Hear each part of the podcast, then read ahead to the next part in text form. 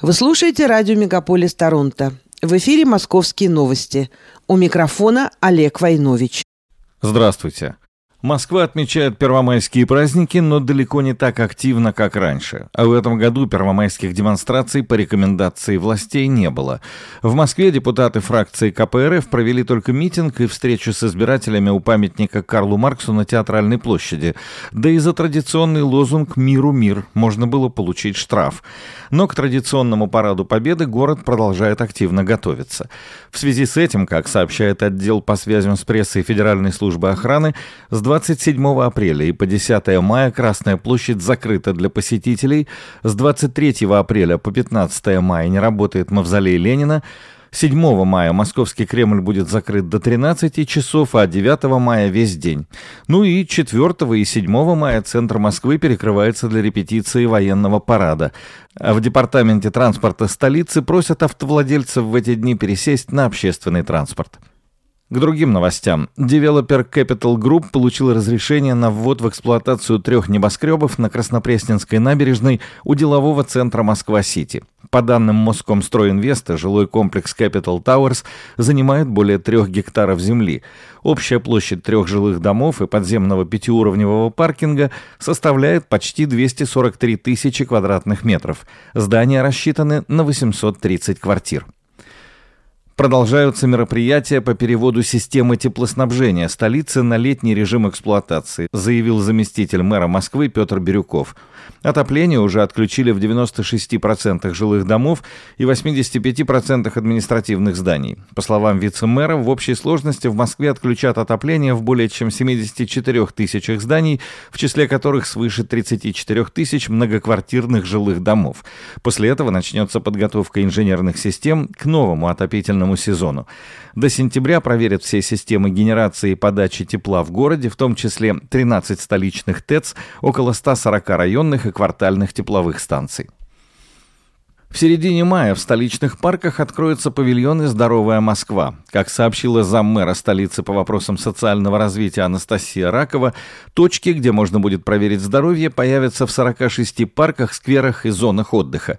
Это уже четвертый сезон проекта. За все время горожане прошли такой чекап более миллиона раз, заявила Ракова.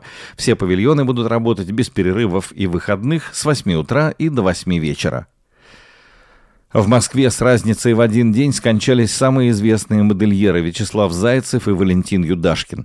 В воскресенье утром 30 апреля Зайцев, находясь в своем доме, почувствовал себя плохо. Ему вызвали скорую и экстренно доставили в Щелковскую городскую больницу, где поставили диагноз «желудочное кровотечение». После этого знаменитого кутюрье перевели в отделение реанимации, где он скончался через несколько часов. Последнюю крупную коллекцию одежды Вячеслав Зайцев выпустил в 2008 году, после чего доверил руководство модным домом своему сыну Егору. В 2016 году у Зайцева выявили болезнь Паркинсона. Последние полтора года он боролся с тяжелыми осложнениями после операции по удалению метастаз, которые мигрировали из почки в затылочную долю головного мозга. Проведенные ранее операции не дали нужного эффекта. Лечение продолжалось вплоть до последнего времени. Федеральная налоговая служба приступила к проверке популярных российских блогеров-инфобизнесменов. В конце апреля была задержана за неуплату налогов в размере почти 1 миллиарда рублей Елена Блиновская. Она помещена под домашний арест. В списке еще около десятка блогеров с большим числом подписчиков в соцсетях. Как пишет газета «Ведомости», налоговики стали заниматься индустрией инфобизнеса в начале прошлого года. Тогда ФНС начала уведомлять блогеров о том, что они должны декларировать доходы и платить налоги. В министерстве также разрабатывают методику поиска уклонистов и инструменты привлечения к ответственности.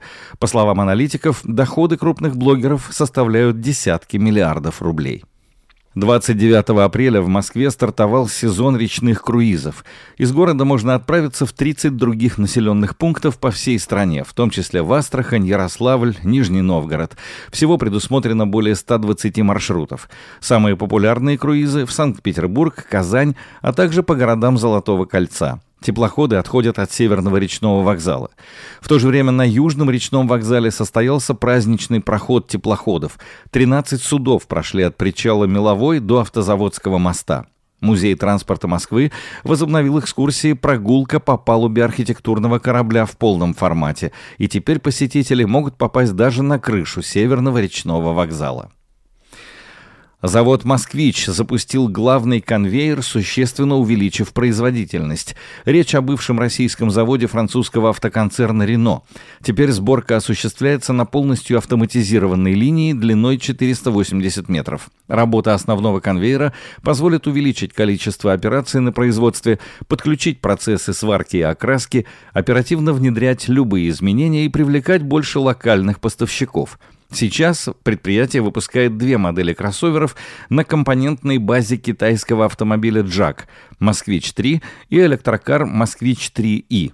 В плане «Москвича» на этот год не менее 50 тысяч автомобилей, в том числе 10 тысяч электрокаров. В Москве в музыкальном театре имени Станиславского и Немировича Данченко прошла церемония награждения лауреатов премии «Золотая маска». Фестиваль в этом году собрал десятки театров, 180 показов спектаклей прошли в Москве и в самых разных городах, и конкурсные, и внеконкурсные, говорят организаторы. Лучшим драматическим спектаклем большой формы стала постановка «Р» режиссера Юрия Бутусова Московского театра «Сатирикон». Лучшим драматическим спектаклем малой формы признана постановка ребенок Воронежского камерного театра. Специальные премии жюри драматического театра и театра кукол вручили Большому драмтеатру имени Товстоногова за спектакль «Материнское сердце» и создание образа русской женщины в воплощении актрисы Нины Усатовой, а также творческой группе спектакля «Война и мир» театра имени Вахтангова. В московских парках активизировались клещи. Специалисты предупреждают, что распыление спецрастворов на этих территориях не дает стопроцентной защиты. Переносчиками вирусного клещевого энцефалита также могут быть собаки. При прогулке следует использовать репелленты и прикрывать открытые участки кожи. Среди факторов, указывающих на заражение, отмечаются повышенная температура, тошнота и головная боль.